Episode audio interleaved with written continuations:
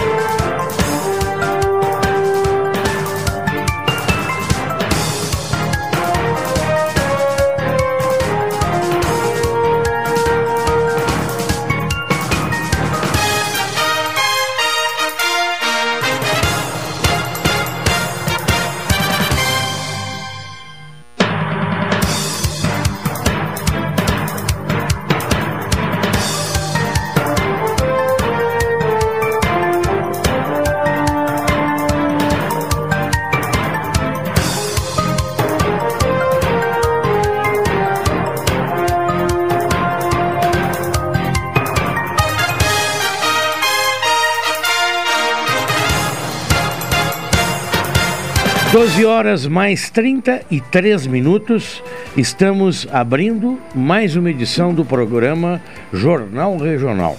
Jornal Regional, começando, portanto, mais uma edição, integrando pela informação 80 municípios com o patrocínio de Expresso e Embaixador, aproximando as pessoas de verdade. Também Maria, doutora Maria Gorete Zago, médica do trabalho, consultório na rua Marechal Deodoro, 800, sala 401, telefones para contato 3225 5554 3025 2050 ou 98114 mil. Sicredi, o Sicredi quer construir uma sociedade mais próspera. Que valores tem o seu dinheiro? Escolha o Sicredi, onde o dinheiro rende um mundo melhor.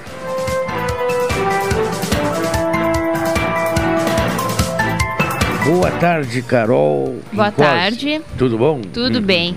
O que que temos para hoje entre os assuntos? Hum, vamos começar então com as manchetes. Casos de chikungunya crescem 35% no Brasil.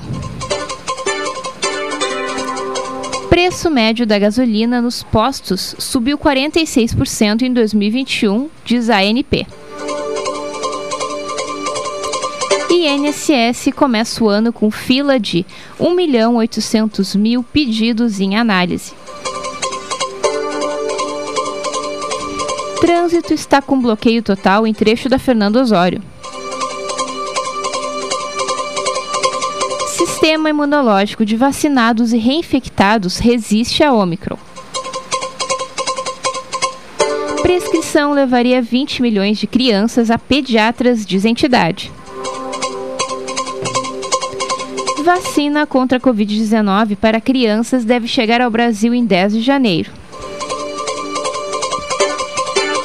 Bolsonaro sanciona volta da propaganda partidária gratuita aí alguns assuntos de hoje. Né?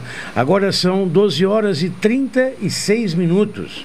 A temperatura nesse momento 31 graus e 3 décimos, mas a sensação térmica é de 37,7 graus muito calor. Bem né? pouquinho. Né? a umidade relativa do ar em 69%.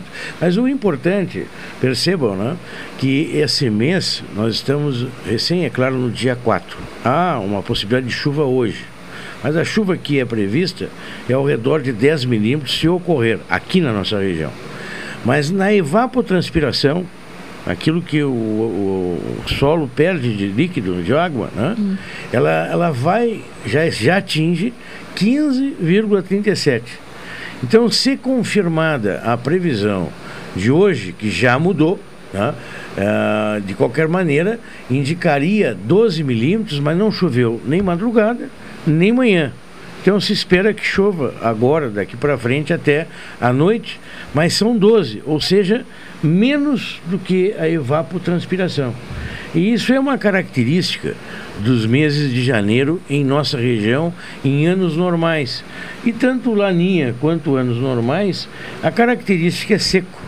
Por isso, a necessidade de açudes e a necessidade de irrigação. A previsão para amanhã, quarta-feira, a mínima 16, a máxima 26. Haverá uma queda um pouquinho na temperatura com as chuvas e ainda previsto para amanhã 8 milímetros. Só afirma novamente alguma uma parte nublado na quinta-feira onde as temperaturas uh, elas oscilam entre 16 a 25, 25 graus, e só lá no domingo uma chuvinha de 2 milímetros. Tende a subir a temperatura até sábado, a 30 graus, e no domingo dá uma, uma cede um pouquinho. E na semana que vem, aí para quem está na praia, desfrutando né, da praia, ou umas férias, na volta de uma piscina, maravilha. Porque de segunda-feira até, até o outro domingo, temperaturas acima de 30 graus, inclusive 33 graus tem previsão de temperatura. Muito bem.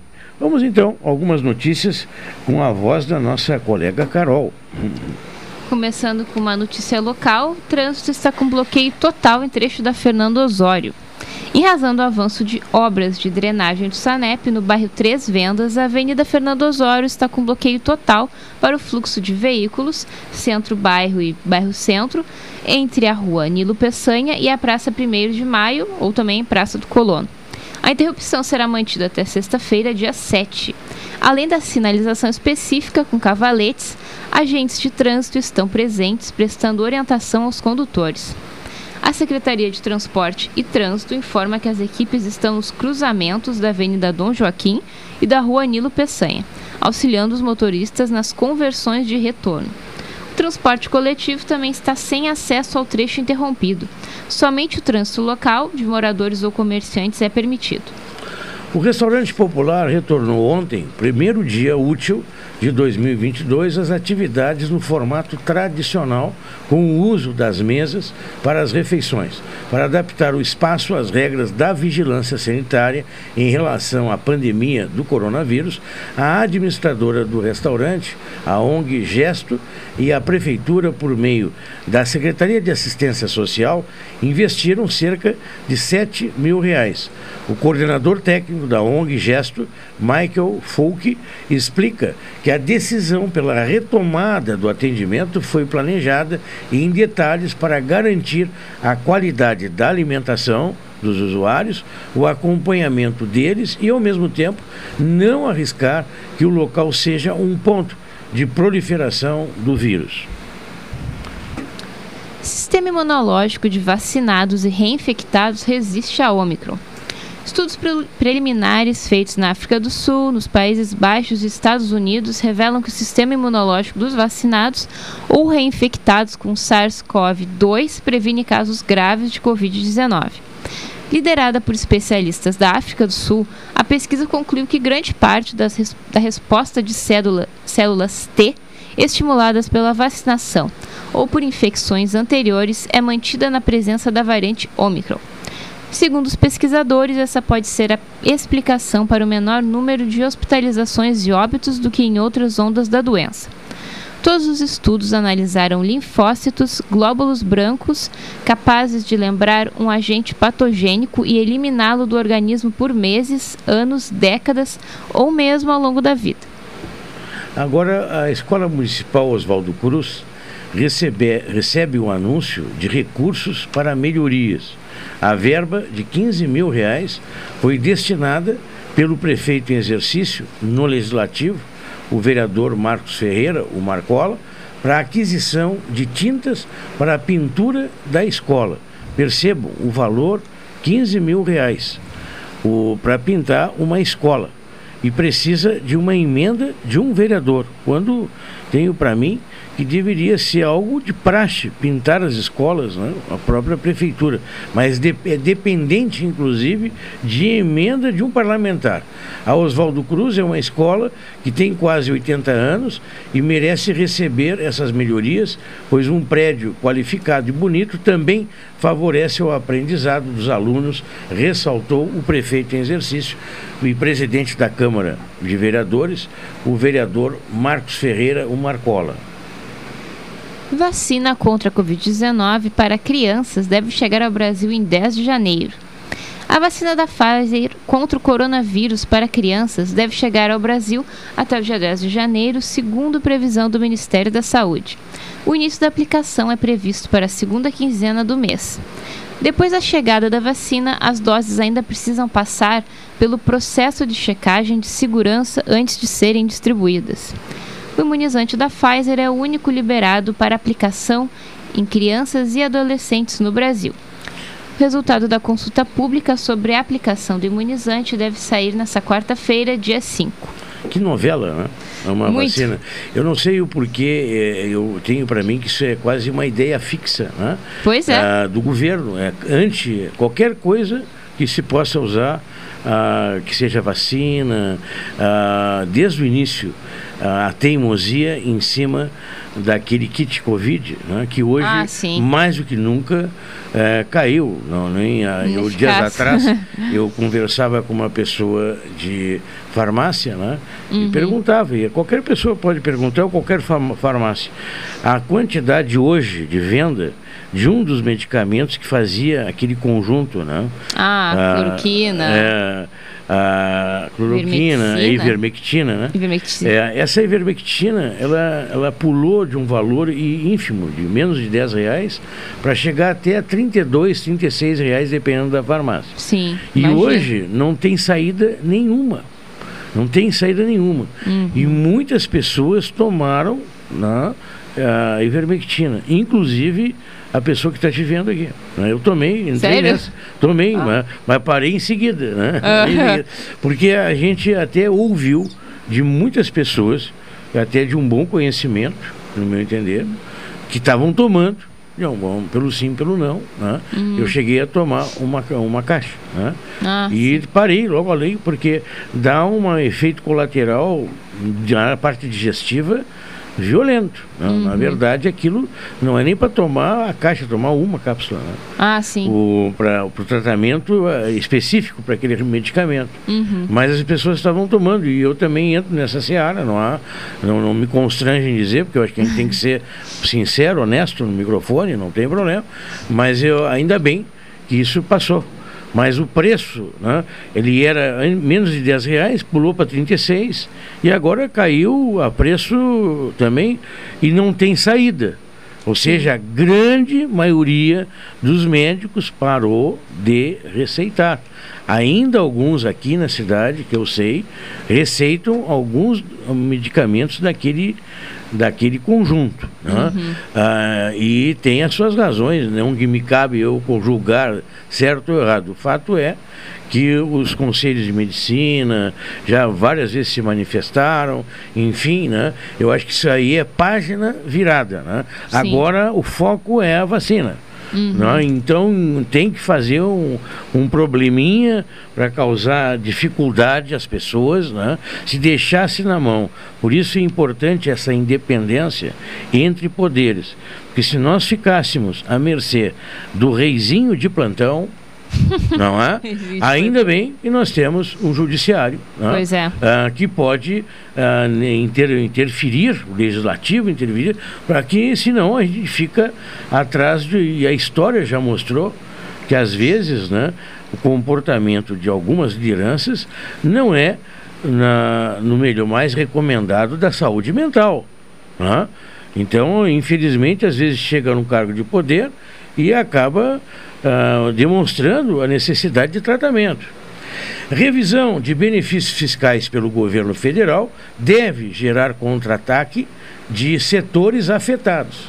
As associações articulam um movimento para pressionar o Congresso e também o governo a reverter medidas adotadas no último dia 21 a disputa pelas renúncias tributárias se transformou num jogo de perdedores e ganhadores na virada do ano. Agora, os setores que tiveram benefícios retirados ou que ficaram de fora de medidas de alívio tributário nas últimas horas de 2021 já se articulam. A, a pressão, a panela da pressão, de pressão está crescendo. Porque nós temos, por um lado, setores. E, por outro lado, dentro do funcionalismo federal, o fato do governo beneficiar a Polícia Federal causou um descontentamento, eu tenho para mim, com coberto de razão, da Receita Federal. E não bastasse a Receita Federal, outros, outras áreas da, da área pública também estão se movimentando. Nós vamos fazendo um intervalo, são 12 horas e 47 minutos. Em seguida, estamos de volta com outras notícias.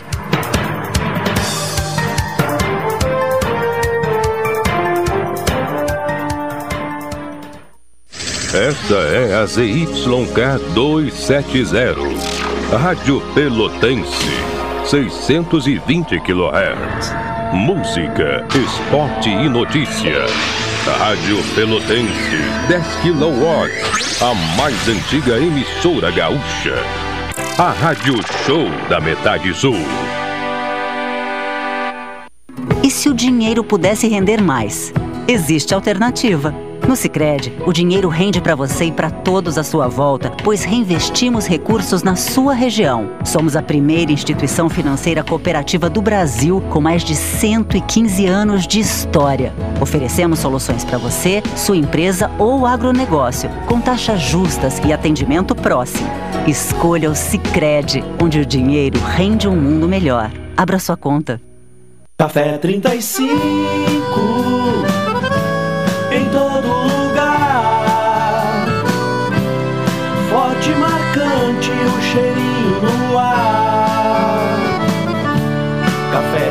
35 em todo lugar. Forte e marcante como a história do Rio Grande.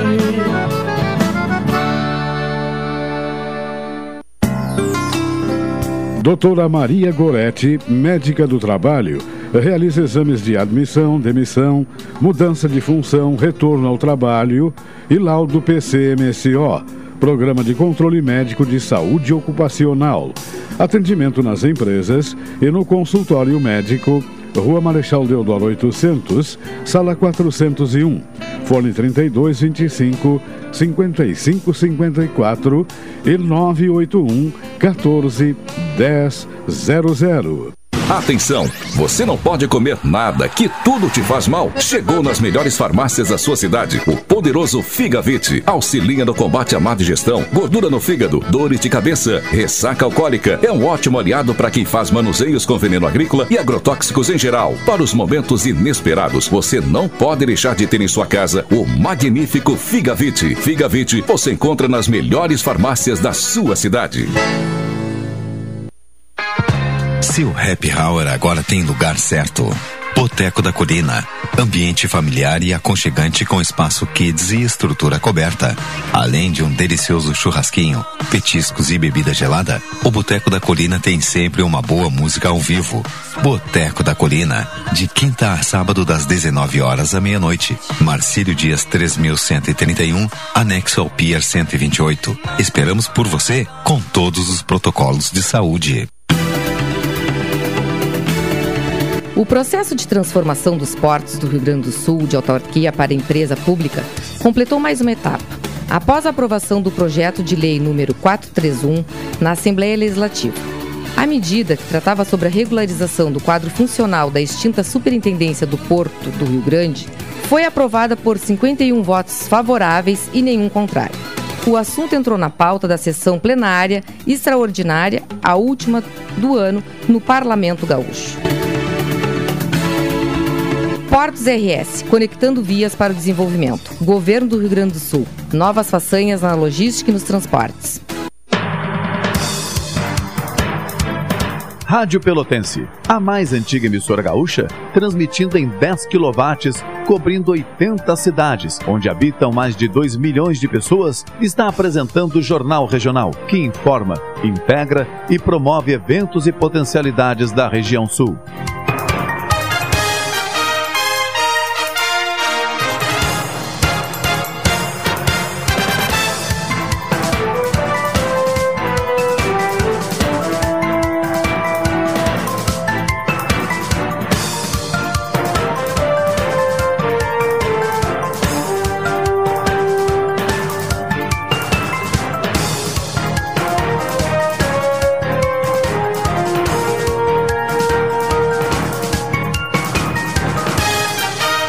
Horas e 52 minutos, você ouve programa uh, Jornal Regional, a temperatura em 30 graus e 8 décimos, mas a sensação térmica ainda bate nos 35 graus e 8 décimos.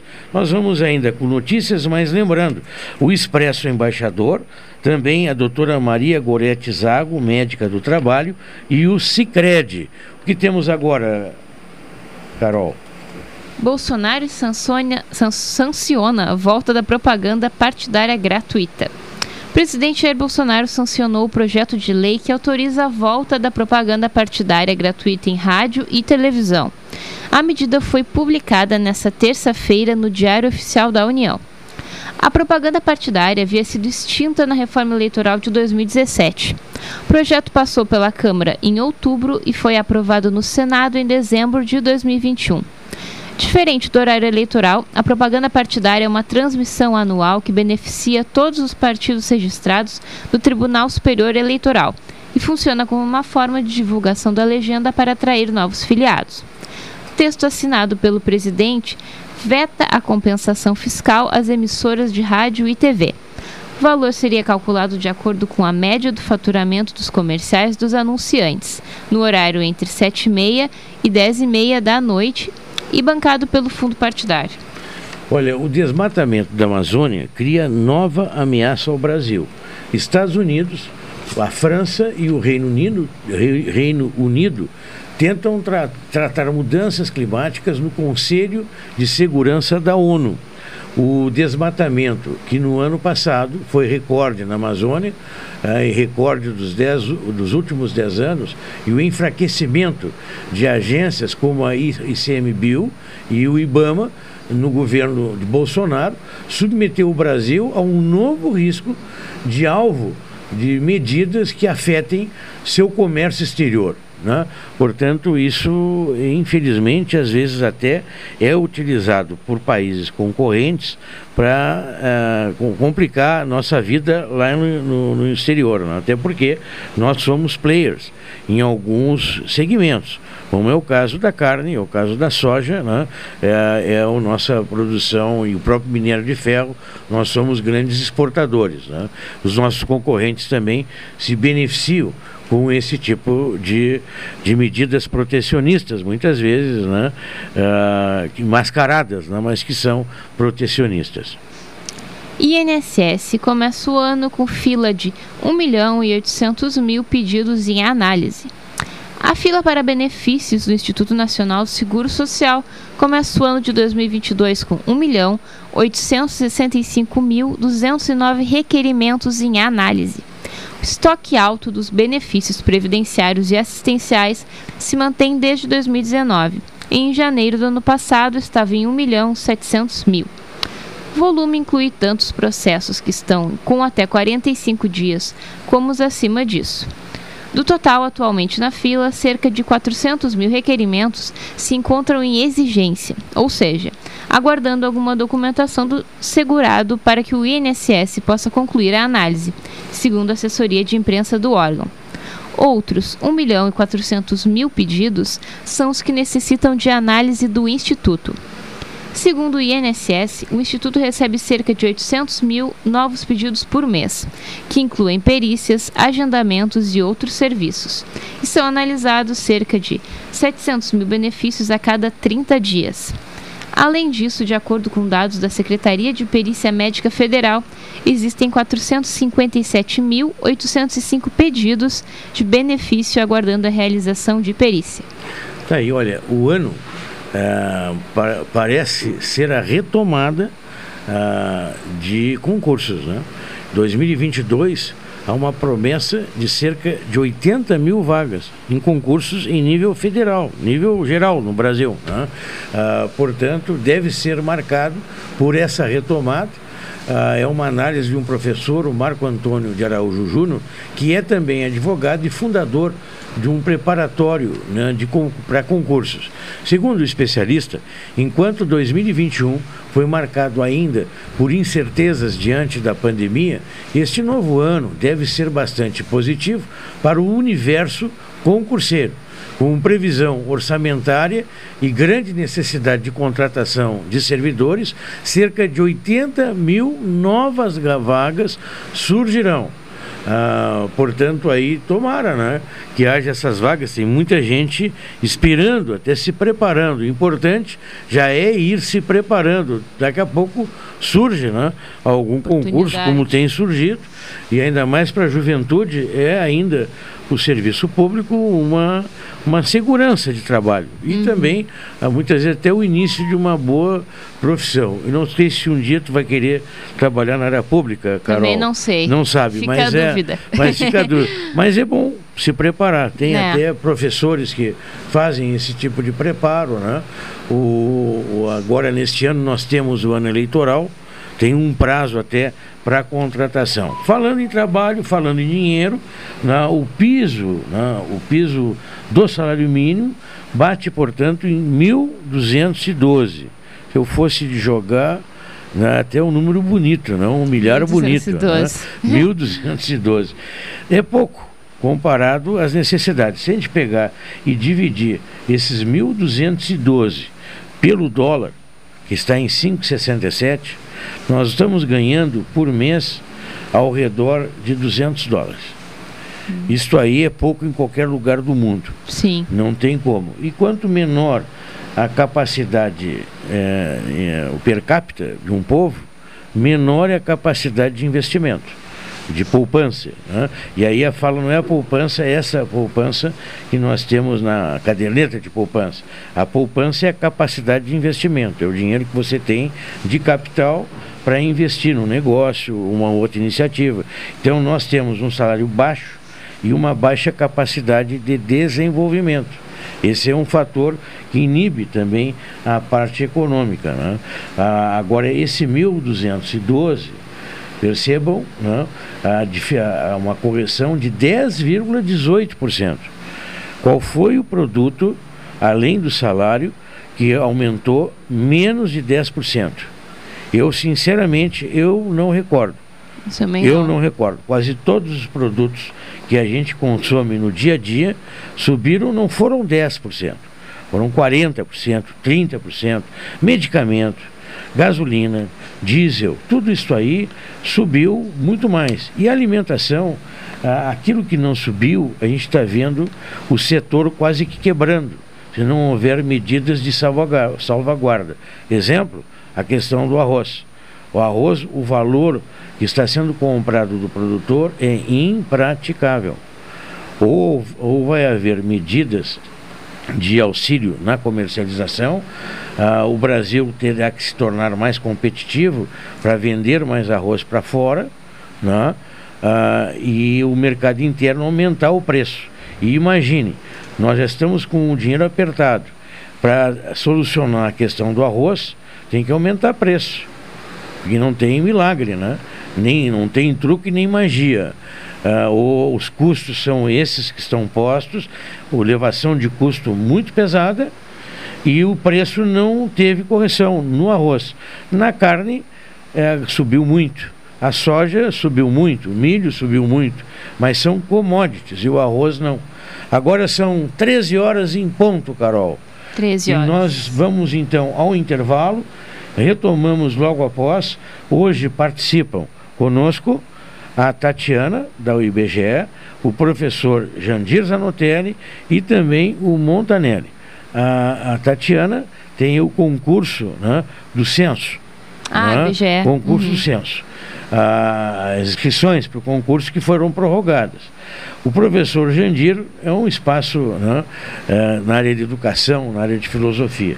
E o doutor Montanelli sobre a rodoviária, a movimentação, como é que se deu nesses dois momentos, Natal e fim de ano. Então, vamos às mensagens gravadas e retomamos logo após.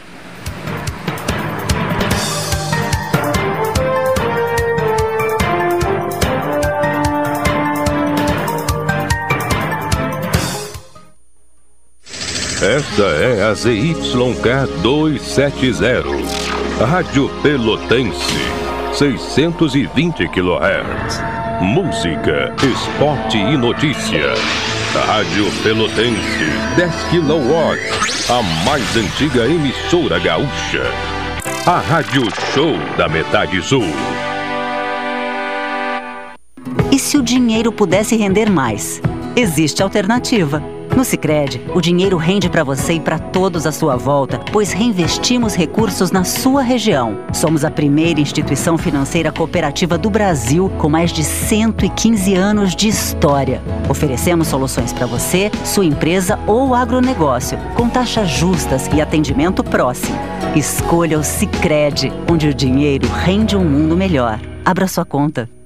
Café 35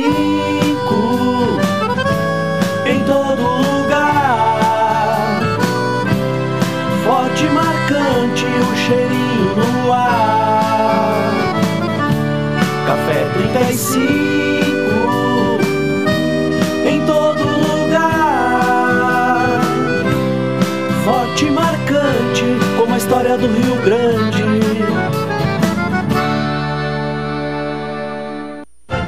Expresso Embaixador. Novos horários de ônibus para Pelotas, Rio Grande, Porto Alegre e Piratini. Informações no Instagram, arroba Expresso Embaixador ou no site www.expressoembaixador.com.br. Durante a pandemia, o serviço de bordo cortesia está suspenso para a segurança dos passageiros. O transporte de pessoas com necessidades especiais com passe livre valerá na modalidade direto. Os horários estão sujeitos a alterações e o tempo de duração de viagem está sujeito às condições da estrada.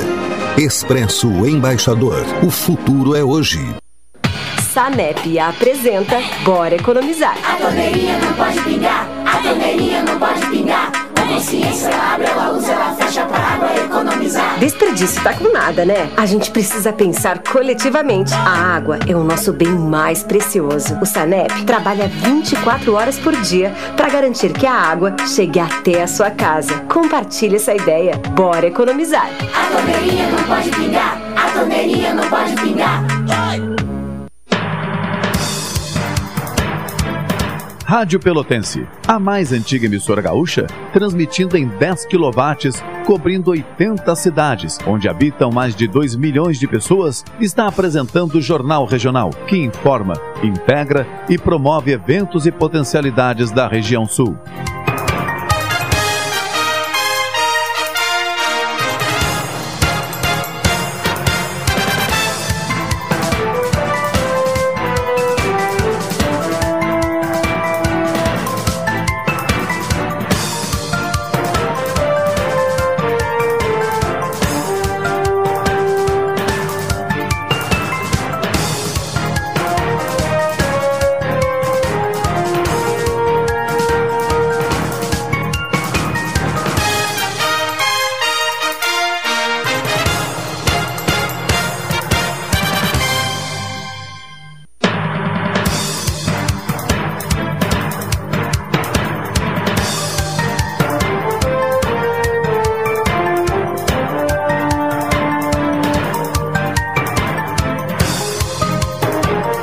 Treze horas mais seis minutos, você acompanha programa Jornal Regional. Temperatura neste momento em 30 graus e 2 décimos e a umidade em 68%. Temos aí a velocidade do vento em 17,7 quilômetros horários. Em alguns locais do estado, ah, há o risco de cair granizo. E além disso, até chuvas com maior intensidade. Pelo menos foi o que eu recebia da Defesa Civil. Ah, a prescrição levaria 20 milhões de crianças a pediatras, diz a entidade.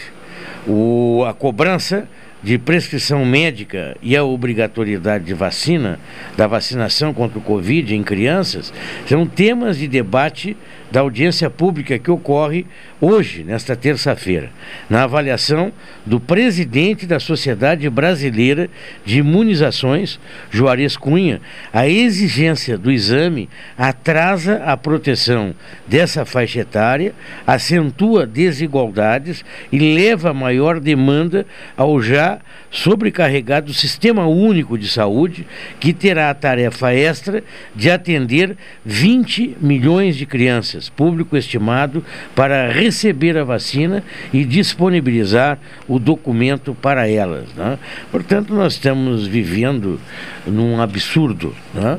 num absurdo de um governo de, de uma teimosia atroz. Na outra ponta, a Tatiana Galtério. Boa tarde, Tatiana, tudo bom? Boa tarde, boa tarde a todos os ouvintes. Tatiana, foi prorrogada as inscrições né, para o censo, para o concurso.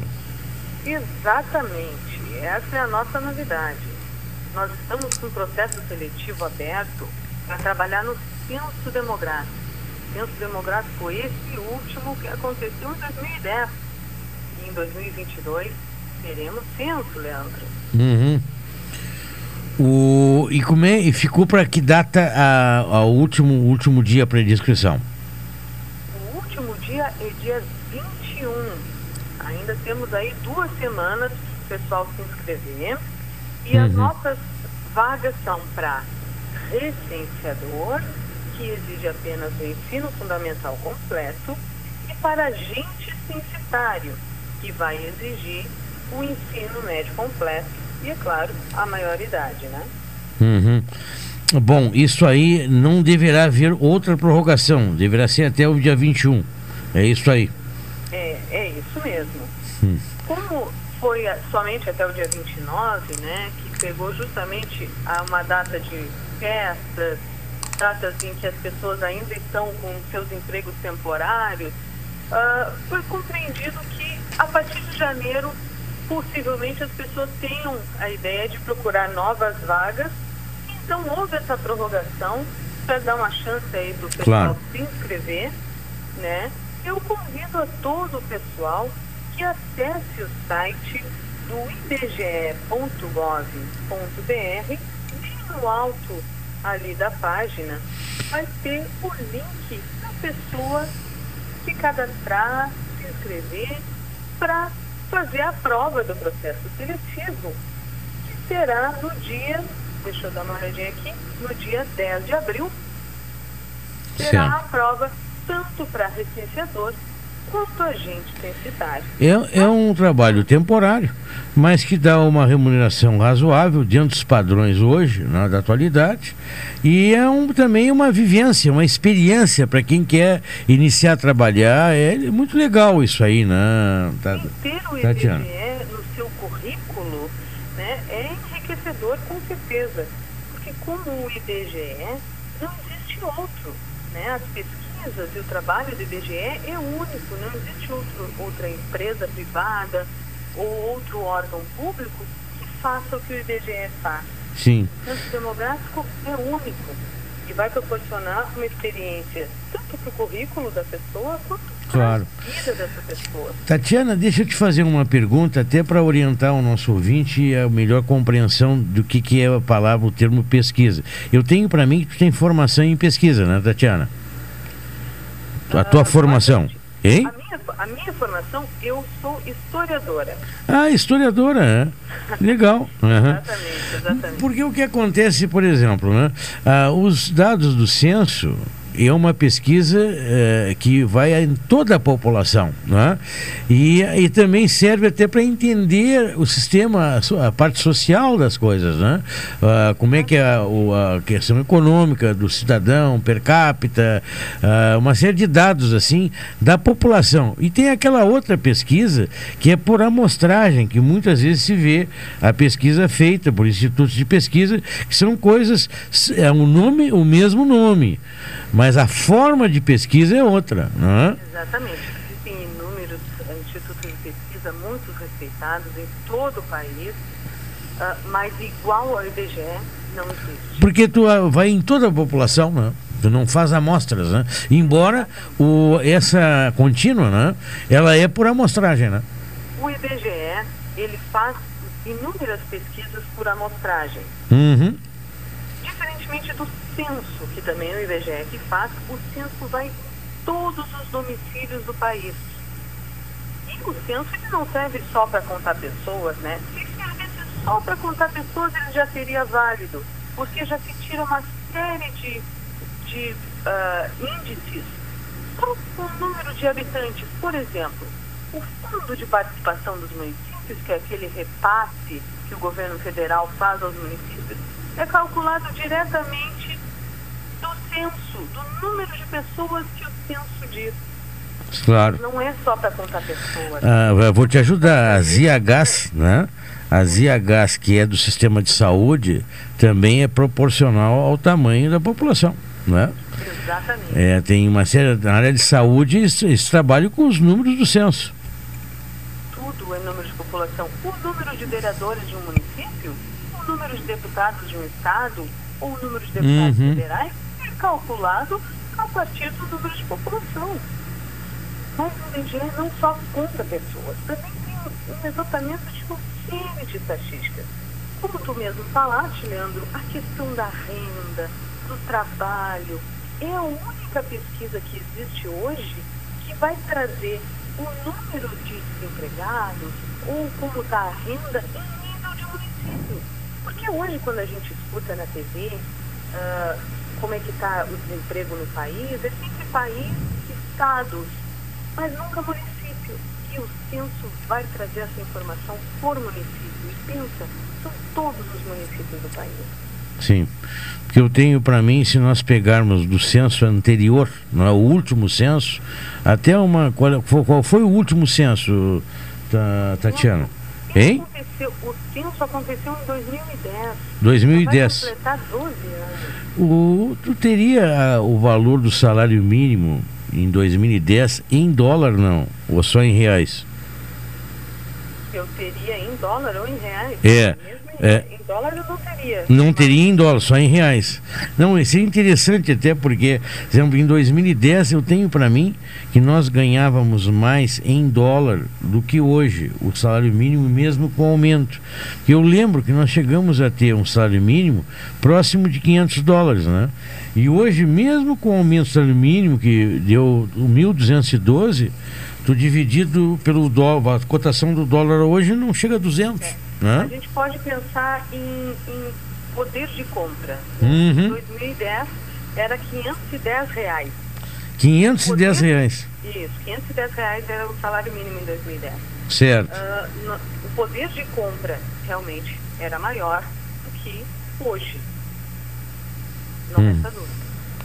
Exato. É, eu tenho, eu acho que hoje nós só podemos ganhar, talvez na época do Sarney, né?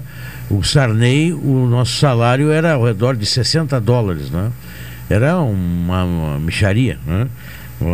Claro que aí cada, cada época é uma época, né, Tatiana? Mas na época era 60, 70 dólares, né? De fato. Isso aí. Ah, ainda com o tema censo, ele ainda me traz outras estatísticas, não só as econômicas como essa que a gente está conversando, mas também as sociais. Uhum. Veja bem, é com o censo que a gente consegue saber ah, as faixas etárias, o envelhecimento da população, a religiosidade da população, até religião a gente pergunta, Uhum. as questões da migração, como é que está, as condições de moradia das pessoas, como é que Sim. é isso a cada município. Então, censo é uma pesquisa muito importante. E nesse momento que nós estamos com as inscrições abertas para esse trabalho temporário, é, eu gostaria de deixar esse convite, deixar essa clareza para os nossos ouvintes. Quem participar do censo faz parte da história do país. Que o seu trabalho vai tirar frutos que vão vingar nos próximos 10 anos de políticas públicas. Então, quem trabalha no censo faz parte da história. Tá aí. Tatiana, fico gratíssimo pela tua a, a entrevista. Ah, e só fazendo observação novamente, para que o pessoal não perca no calendário.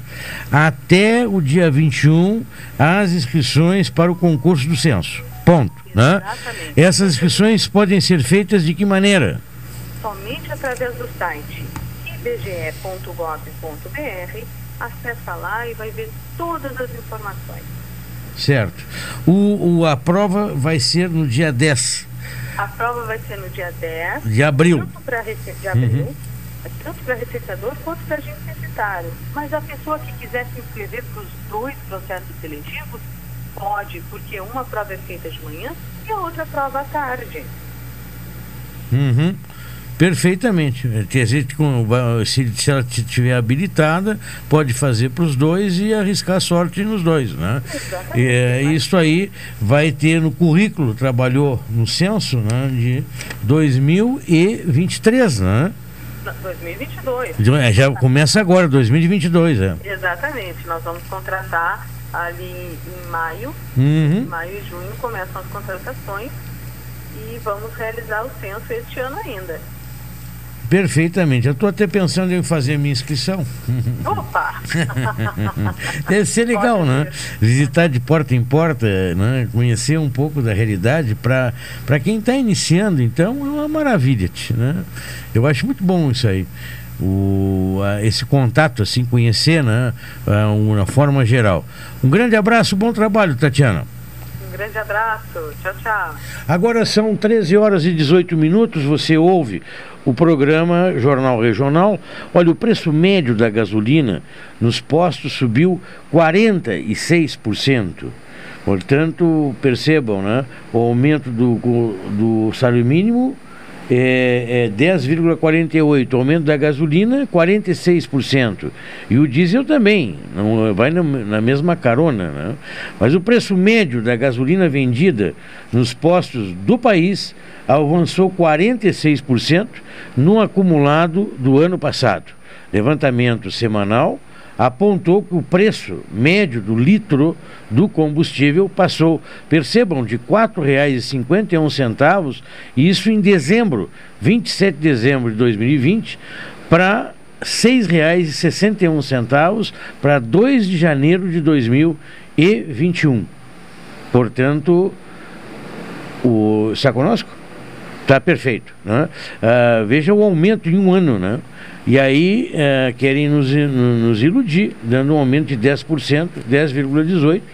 Ah, quando a gente sabe que o combustível sobe, sobe tudo na, na carona, né? no vácuo do combustível, principalmente energia, o diesel que subiu, aumentando frete e tudo mais.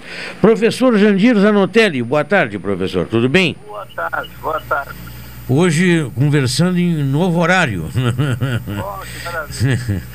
Agora, a gente vê, né, ah, ah, entre outros assuntos assim, né, o, a gente vê essa situação ah, gerada pelo governo federal sobre a vacina em relação às crianças. Né? Ah, algumas vozes que são governistas insistem né, em determinados conceitos, que também é um direito de fazer contraponto, isso é verdade. Né?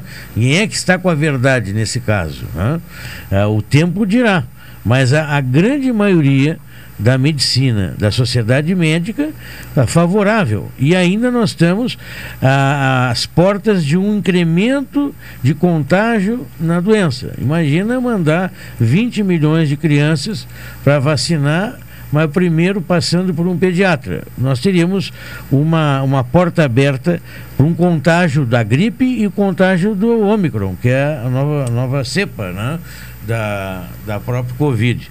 É insensato mas infelizmente a democracia permite esse tipo de confronto. Eu acho que talvez a democracia permita. Não é bem a democracia que permite. É a licenciosidade, é o interesse meia dúzia, e quer dizer que a democracia tem que ouvir só eles. Porque na verdade o Brasil tem uma, um jeito de vacinar espetacular, uma rede toda montada para vacinar todas as crianças, desde quando na hora de nascer. Felizmente nós tínhamos erradicado uma porção de doenças. Agora vem essa, esse Covid-19 aí, Covid-20, né? Uhum. se esparrama pelo mundo inteiro com novas cepas, sabendo que isso, isso, é, isso é intolerável, isso me, revolta o estômago, revolta tudo. Quando um presidente da República disse que é, morreram 120 crianças, e então? E daí? Só 120 crianças. Admitir que morram 120 crianças como se fosse um fato normal, óbvio, sem que nós tenhamos feito tudo para que não acontecesse isso, e agora com a possibilidade de vacinar as crianças quando o mundo inteiro mostra a eficácia da vacina para manter a grande, a grande reação das crianças para todas as doenças, eu acho que é terrível. Dizer que não, ah, mas uma autoridade falou. Mas que é isso? A autoridade para isso ele não tem. Não há presidente da República, não há ninguém na, na democracia que, que queira surgir com a com a de liberdade de opinião para deixar morrer a sua população. Não se faz. Agora é verdade, é, é, é mais fraco agora a reação, os hospitais vão se encher e as poucas chances de sobrevivência de alguns vai ser pior. Isso não tem cabimento. Sim. Agora, professor, eu queria pegar esse gancho. O senhor falou a palavra liberdade, né? a, a liberdade de expressão é, é algo né, que ela está até no banco dos réus, vou dizer assim, ó. Porque aquele que planta fake news, né, ele às vezes planta fake news propositadamente por uma questão político-partidária, hoje ideológica, e às vezes planta ou coloca aquele pensamento que pode ser obtuso para mim, mas é direito dele pensar daquela maneira. Ponto. Não sei, né? não sei se é direito a pensar. Tá, para mim, a democracia só se mede quando há o verdadeiro confronto. Quando Sim. há real participação. Mas a liberdade, por exemplo, de ir e vir, né? Nós temos agora a questão, recentemente o ministro da Educação queria eh, eh, instruir as universidades federais né, a não cobrar a, a, a carteirinha de vacinal. Né? Ora, isso aí seria um péssimo exemplo para o Brasil inteiro. Se as universidades federais não cobram, por que, que a empresa lá, privada, iria cobrar? Né? Aí é mais uma atitude ante tudo aquilo para tentar diminuir as consequências da pandemia.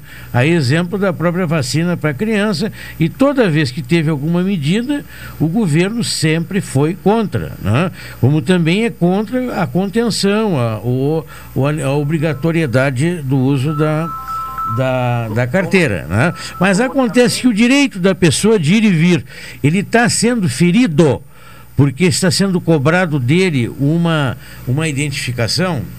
Nunca. Isso não pega a ninguém. Alô? Eu não posso ir para o Uruguai. O Uruguai tem Alô? direito de me cobrar a, a carteirinha de vacina para que eu entre lá. Por que eu não tenho direito de vir? Tenho, contanto que tu não contamines os uruguaios contando que não estragues a vida deles, contando que tudo. Agora, como é que aqui eu tenho direito de entrar e se o portador de, de possibilidade de doença na, na universidade, simplesmente porque eu quero direito de vir. Esse direito de vir não é direito de vir. Isso aí foi o argumento que a Europa encontrou quando invadiu a América. A invasão do, do, México, a invasão da América, foi emba- embasada numa porção de teses, teses de alto calibre teológicas e filosóficas daquela época, dizendo que Deus deu ao- aos europeus o direito de ir e vir. Ora, eu quero entrar na tua terra, invadir a tua terra, explorar a tua terra, fazer o que eu quiser. É meu direito. É assim, é? Por que não dá ao nosso direito de entrar na Inglaterra, entrar na França fazer lá o que nós quisermos? Uhum. Isso aí é um desrespeito, é uma, uma, uma, uma falsa, uma falsa discussão que se implantou desde aquela época.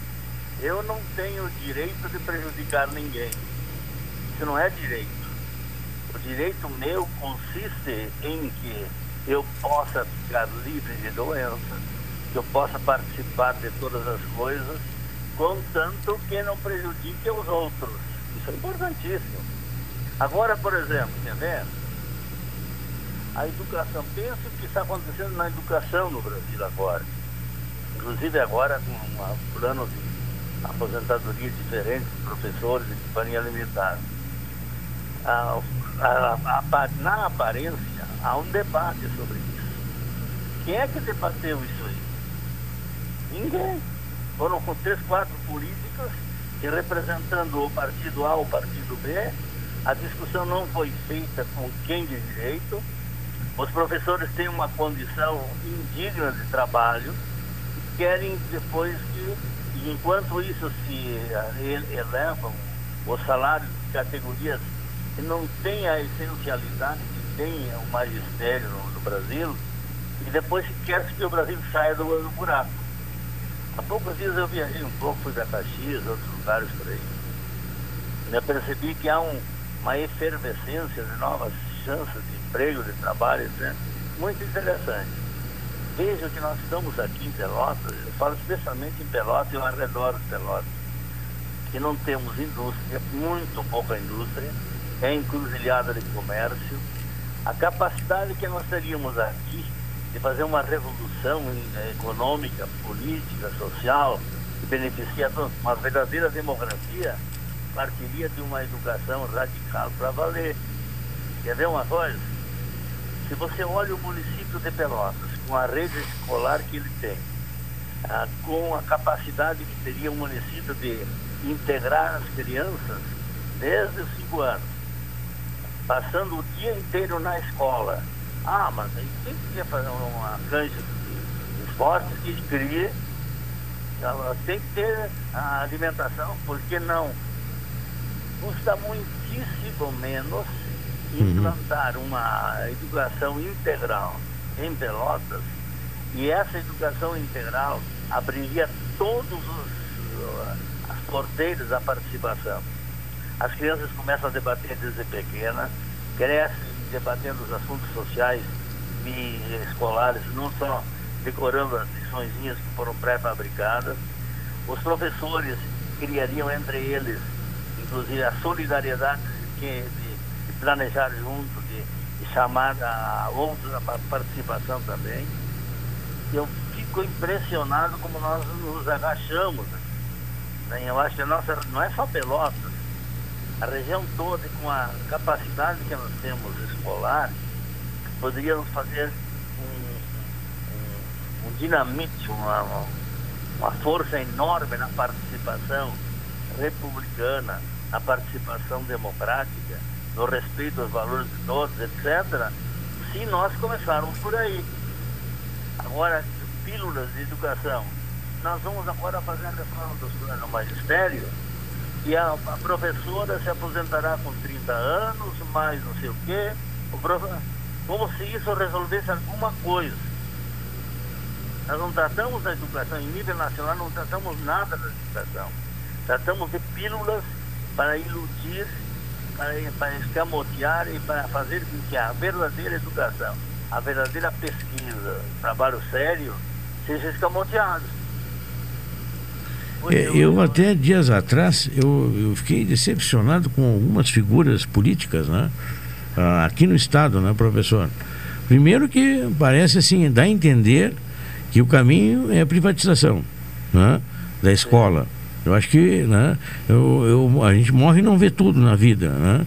E depois a, aquela atitude de, de reajuste maltratando o, professor aposentado, por exemplo. Né? E muitas vezes nem tem como reclamar, né? infelizmente. Né? Jandir, professor Jandir. É, de uma covardia e que foi assinado embaixo pelos deputados. Né?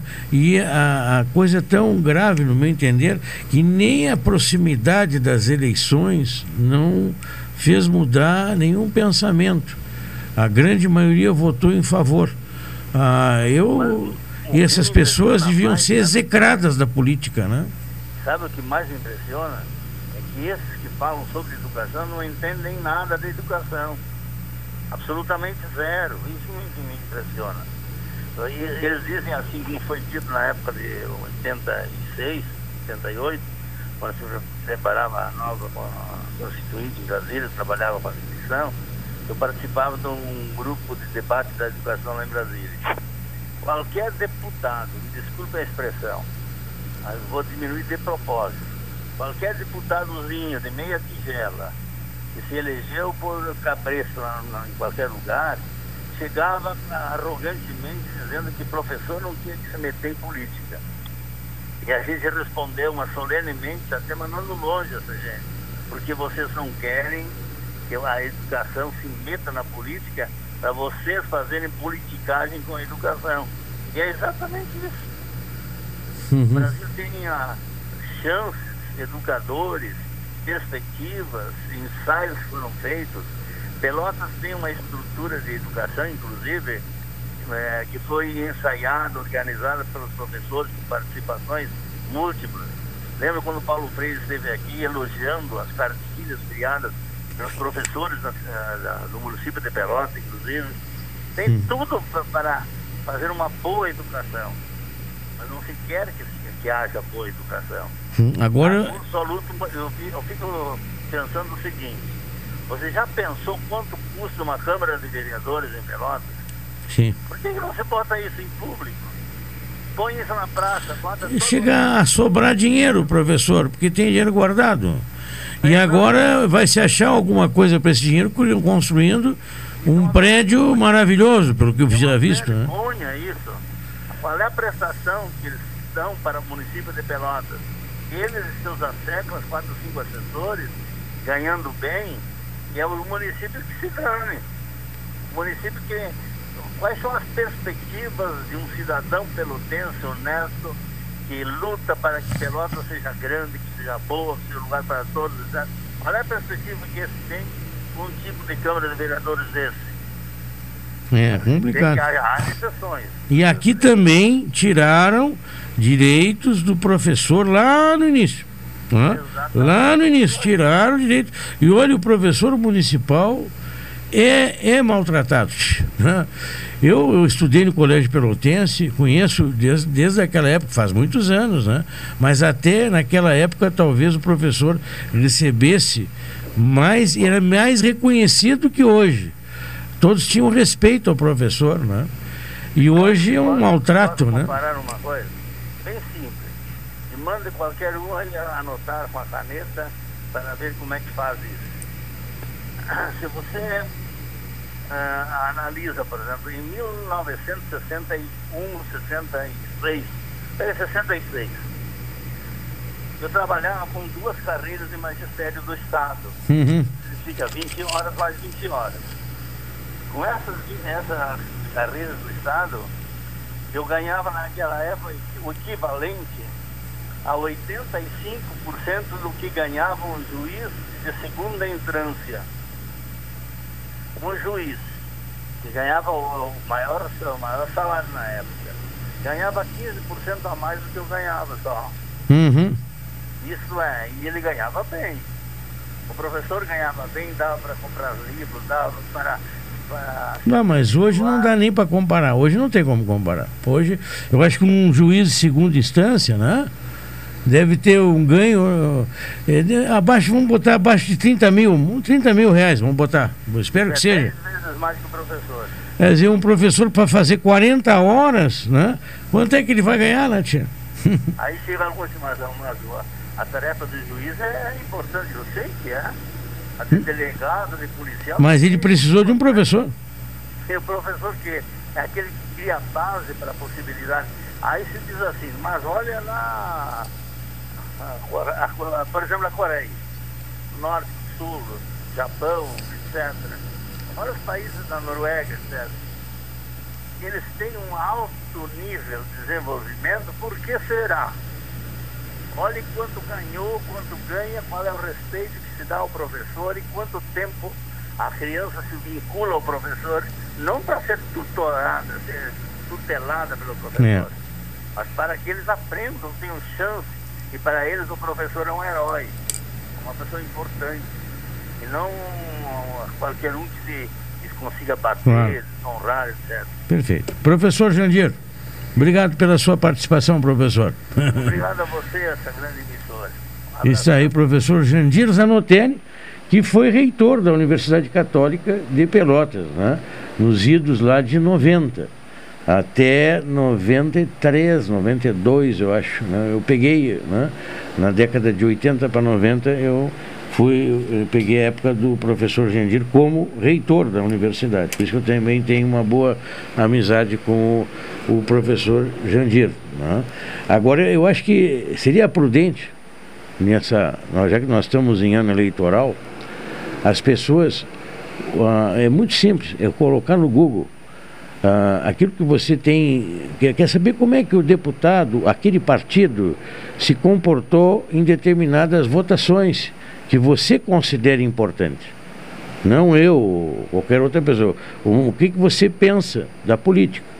Por exemplo, na área de educação, quem é que votou aqui no Estado para tirar direito do professor? Um exemplo. né? Ah, qual é o governador que fez essa proposta? Quem é o partido do governador? Essas coisas tem que se fazer pergunta. Ah, na hora para ser deputado federal, quem é que votou a favor de tirar direitos da Previdência? Você concorda com a, a perda de direito da aposentadoria, como foi, foi feita? Se você concorda, muito bem. Se você não concorda, é bom saber quais são as figuras que votaram, quais são os partidos que fecharam questão. Não é? E mandar eles pastarem, se você acha contra. Não é? Agora, se vota sempre nos mesmos e não faz a pesquisa para ver quem é quem, bom, aí depois nós não podemos reclamar. Vamos ao intervalo, já voltamos.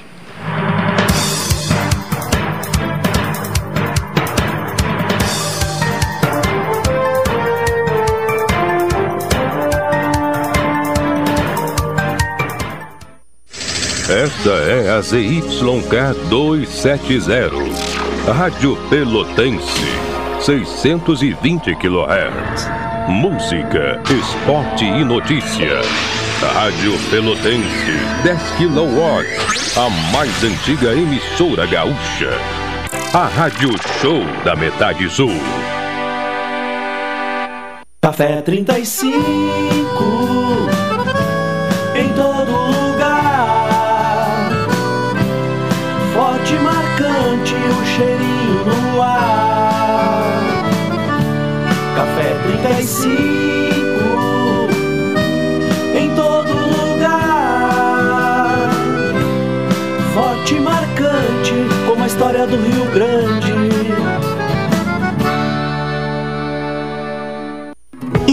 dinheiro pudesse render mais? Existe alternativa. No Sicredi, o dinheiro rende para você e para todos à sua volta, pois reinvestimos recursos na sua região. Somos a primeira instituição financeira cooperativa do Brasil com mais de 115 anos de história. Oferecemos soluções para você, sua empresa ou agronegócio, com taxas justas e atendimento próximo. Escolha o Sicredi, onde o dinheiro rende um mundo melhor. Abra sua conta. Se nem as comprovações científicas estão a salvo de questionamentos, assuntos que geram debate podem acabar distorcidos por diferentes pontos de vista. Essas perspectivas podem ser facilmente confundidas com fontes oficiais de informação. Por isso, quando o assunto é processo eleitoral, fique atento. Siga os canais da Justiça Eleitoral. Democracia com confiança e transparência.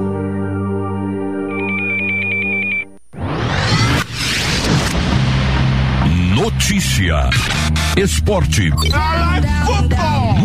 Música, interatividade. Utilidade pública. Eventos. A AM mais ouvida da cidade. Ligue 32 22 22 12 e anuncie. Todo mundo ouve. Campanha permanente enxoval do bebê. A Rádio Pelotense tem uma campanha permanente que arrecada roupinhas, cobertores, carrinhos, banheiras, fraldas e produtos de higiene para os bebês. Todas as doações são sempre bem-vindas e podem ser entregues na Rádio Pelotense. Alberto Soveral, 64. As doações serão destinadas aos hospitais da cidade, pois o número de mães carentes que chegam aos hospitais sem nenhuma peça de roupa para os bebês é enorme. Vamos ajudar quem precisa. Enxoval do Bebê. Uma campanha permanente da Rádio Pelotense 620 AM. Todo mundo ouve. Rádio Pelotense, a mais antiga emissora gaúcha, transmitindo em 10 kW, cobrindo 80 cidades, onde habitam mais de 2 milhões de pessoas, está apresentando o Jornal Regional, que informa, integra e promove eventos e potencialidades da região sul. 13 horas e 43 minutos, você ouve o Jornal Regional, em apoio Expresso Embaixador, também a doutora Maria Gorete Zago, médica do trabalho, e o Cicred. A temperatura 28 graus e 9 décimos e a umidade relativa do ar em 69%. Já teve a temperatura máxima em 31 graus e 5 décimos e nesse momento teve, cedeu um pouquinho. A sensação térmica é acima de 30, 32 graus. A umidade relativa do ar em 69, 69% é o que diz o Laboratório de Agrometeorologia. Olha, aliados do governo federal tentam forçar a porta para que em abril, quando os ministros candidatos e alguns, algum mandato eletivo deixem seus cargos, Jair Bolsonaro aproveite para trocar também o comandante da economia, Paulo Guedes. Outro assunto.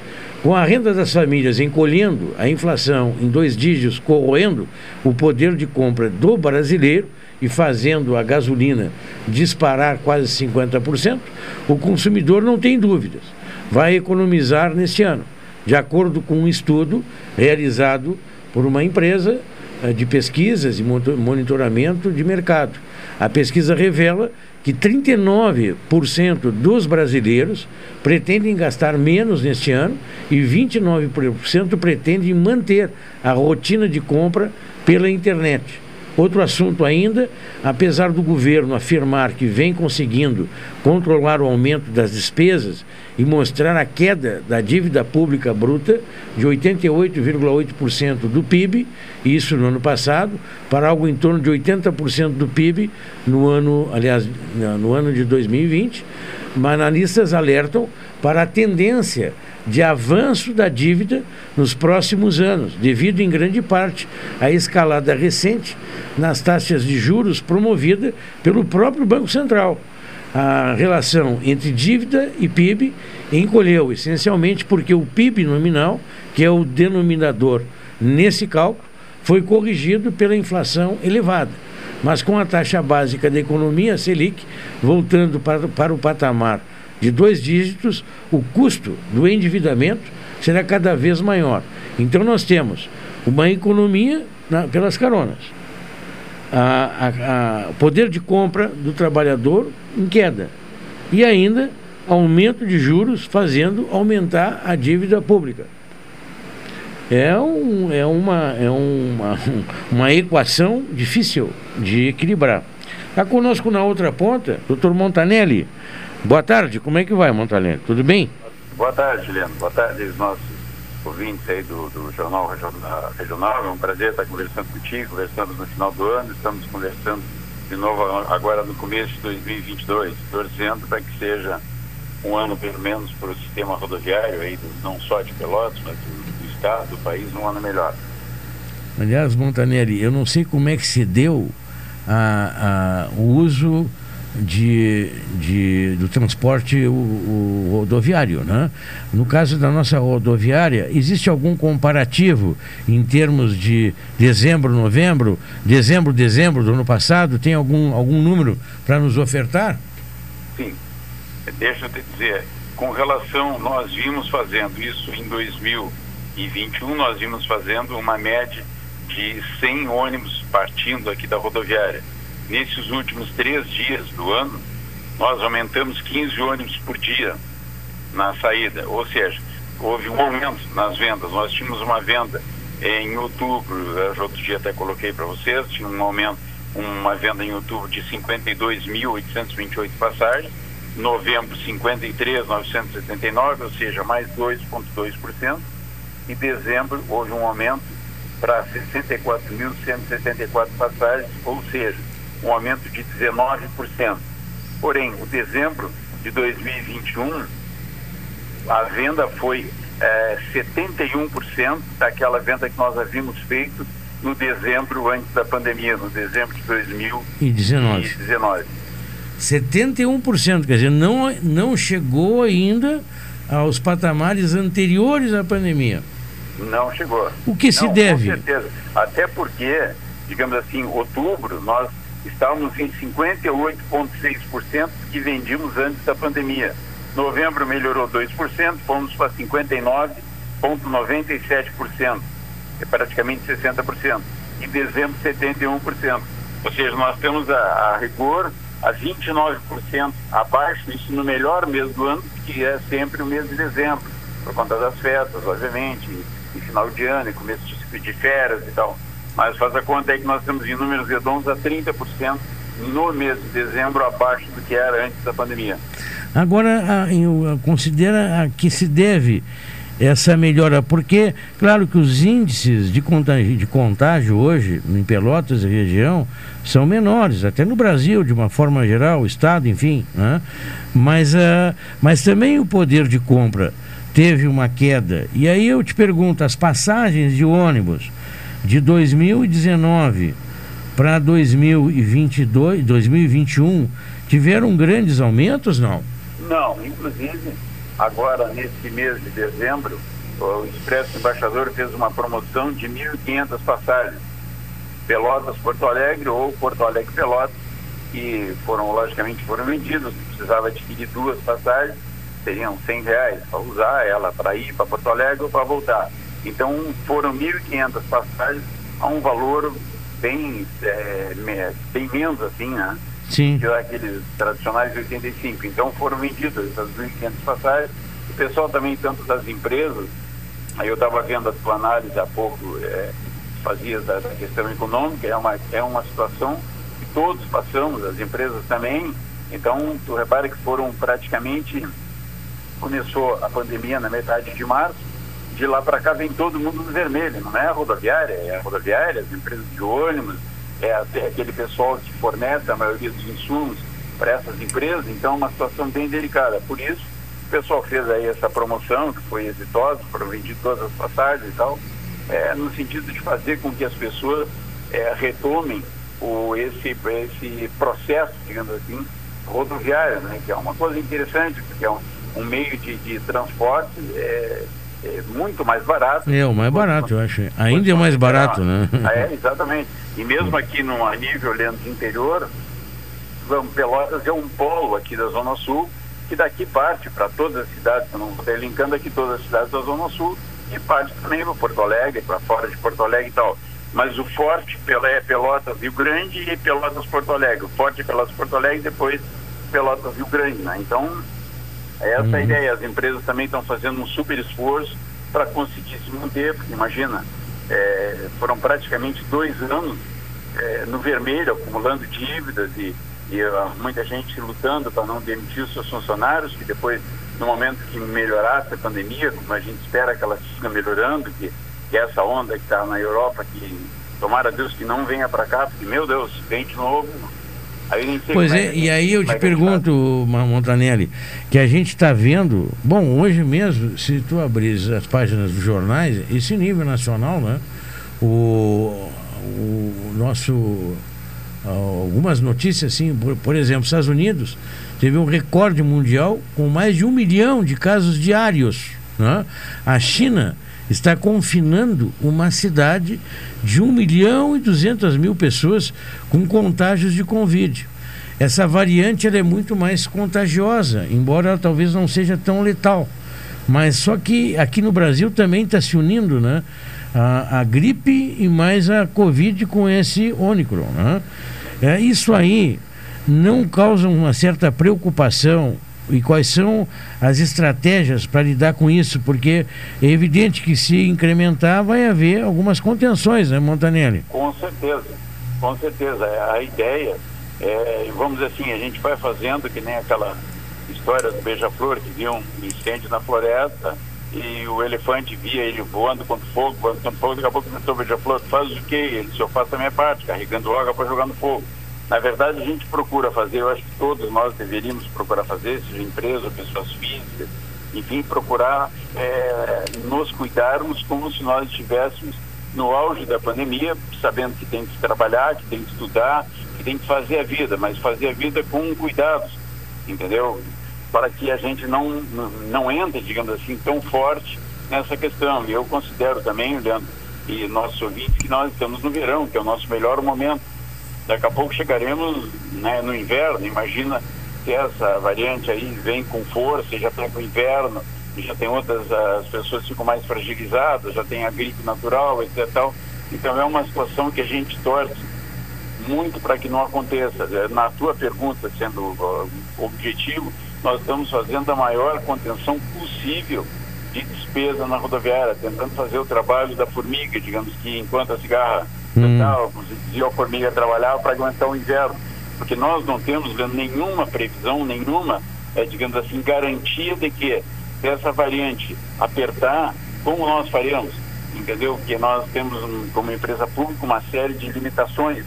Então a gente está tentando que aumentar a venda ao máximo e diminuir a nossa despesa também ao máximo para poder enfrentar, se por acaso retornar esse, essas situações aí que eu gostaria muito que eu e todos que não retornassem. Sim, Montanelli, ah, agora nós estamos vivendo um período de calor, de verão, né? E é evidente que muita gente procura o cassino, procura o São Lourenço, por exemplo, né? Até tem muita gente indo para Capilha, né? São praias que recebem uma boa atenção dos nossos veranistas de fim de semana, vou dizer assim. Tem algum trabalho de, de, de ônibus para essas localidades, ampliando horários? Tem alguma situação desse tipo ou não? Tem sim. Ah, com relação ao cassino, dia 26 de dezembro, nós começamos uma. Nós não, na verdade, o Expresso Embaixador começou com uma, com uma linha direta, digamos, para o cassino, coisa que não tinha. Uhum. O inverno não tinha, então foi colocado horário, digamos, para que as pessoas pudessem ir num- numa, digamos, num- numa linha direta até o cassino, embora os ônibus são comuns, eles vão São parando. quantos ônibus que fazem essa linha? De quanto em quanto é. tempo? Esses ônibus saem, um, saem de manhã e saem no final da tarde. Manhã e fim de tarde. Aham. É, é isso. Certo. E São Lourenço tem algum trabalho especial para São Lourenço? Não. Não tem. São Lourenço Não segue- tem.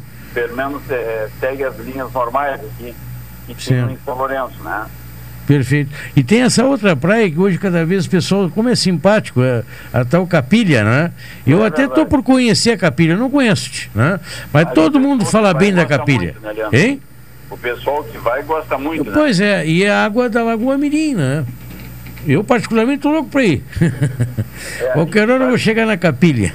É, é, e tu sabes que volta a te dizer assim, o pessoal que vai, todos têm as melhores referências da, da, da capilha interessante. Aí pega esse ônibus que vai para Santa Vitória, ele também é um ônibus comum, digamos assim, ele vai é, pegando passageiros e soltando também passageiros Sim, mas ele vai então- deixar ele na estrada para depois chegar até a capilha, a pessoa tem que ser bom de caminhada, deve Tem ser. que ser bom de caminhada. é. mas, mas normalmente esse pessoal que tem ido para lá, pra, especificamente para Capira, os caras vão de, De carro. condição própria. É, claro, é claro. Isso aí não tem, né? É difícil, né? É, Mas aquele lugar é um. ah, Aliás, Santa Vitória, ali, o Taim, é muito bonito, né? É um- é A uma. nossa região, em tese, é, é muito bonita, né? Se a gente pensar, normalmente a gente sempre acha que o galo do vizinho canta mais afinado, né? Mas não é, nós temos uma região super bonita e, e, enfim, entendeu? Tomara que... Saber aproveitar o que a gente tem, né? saber aproveitar. Por exemplo, olha É. o Laranjal, o espetáculo que é o Laranjal, uma das praias bonitas que tem, né? Tem a Então, colônia aqui que também tem lugares maravilhosos, tia. Né? É, é. E aí a gente daqui a pouco está gastando para ir lá, não sei aonde, né? E é a mesma coisa, é, é a beleza natural, né? É. Beleza natural. Montanelli. Escuta, Leandro, deixa Sim. eu só. é, tu me fez uma pergunta, eu acho que eu não te respondi ela na, na- completamente. Perfeito. Para o cassino, direto, nós temos ônibus de manhã às 8 horas. Né, para os nossos ouvintes poderem ficar sabendo, tem às 8 horas, depois tem às 13h30, da da rodoviária, e às 15h30. Entendeu? Então, Certo. é, são, na verdade, tinhas me falado em dois horários e eu acabei concordando. Desculpa, não é. São três horários. Então, 8 horas, 13h30, 15h30. Isso de ida. E de retorno Pois é, de retorno. deve eu- ser nessa mesma base, né? É, 9 o horas. de retorno é mais. é, tem pela manhã, eu acho, e tem a tardinha. Não A tem esse horário intermediário no retorno. Bom, se tu puderes depois me bater para deixar bem claro ao ouvinte, né? Se depois a gente pode pegar os horários com mais riqueza de, né? de Não, mas exatidão. eu já né? te, já te dou num minutinho aqui, só confirmo. Porque, que é- Até o embaixador tomou, digamos assim, a, a, Uhum. a- o zelo de nos deixar aqui os horários todos, quando tem os horários normais que a gente vinha trabalhando. Sim. Depois, a partir do dia 26 de dezembro, começaram esses horários que vão ao cassino. Do contrário, as pessoas vão daqui e descem ali naquele trevo de Rio Grande. Sim. O ônibus que vai para o Rio Grande, o pessoal desce ali e de lá eles pegam o próprio ônibus ali de, de linha e tal, que vai para o cassino e, e vão para o Certo. cassino. Tá bem. Perfeito, Montanelli. Cláudio Montanelli, obrigado pela sua participação no programa. Bom trabalho. Eu que te agradeço aí, um bom trabalho, uma boa gestão do programa, meu, meu grande amigo. E uma boa tarde para os nossos ouvintes. Agora são eh, 15 horas. 15 não, 13 horas mais 58 minutos. Você acompanhou o programa o Jornal Regional. Olha, além de empresários beneficiados, o ex-governador Agnello Queiroz, do PT, foi um dos principais vitoriosos com a decisão do STF de considerar constitucional o perdão de dívidas de atacadistas que receberam benefícios fiscais anulados posteriormente. Agnello e o ex-secretário da Fazenda, Adônias do Reis Santiago, responderam às ações de improbidade administrativa ajuizadas pelo Ministério Público do Distrito Federal e Territórios, justamente por autorizarem, com base em uma lei, a remissão ou perdão de ICMS do setor atacadista do Distrito Federal lá nos idos de 2011.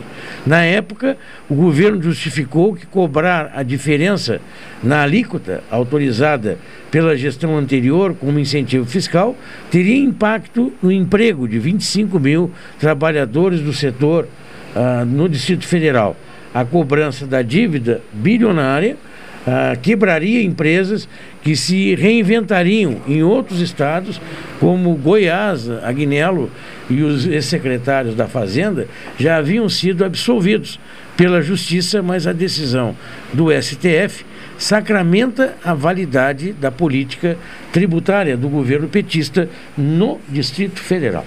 Assim, nós estamos encerrando a edição desta terça-feira, em nome de Expresso Embaixador, também conosco a doutora Maria Gorete Zago, médica do trabalho, e o Cicred. Voltamos amanhã no mesmo horário. Até lá.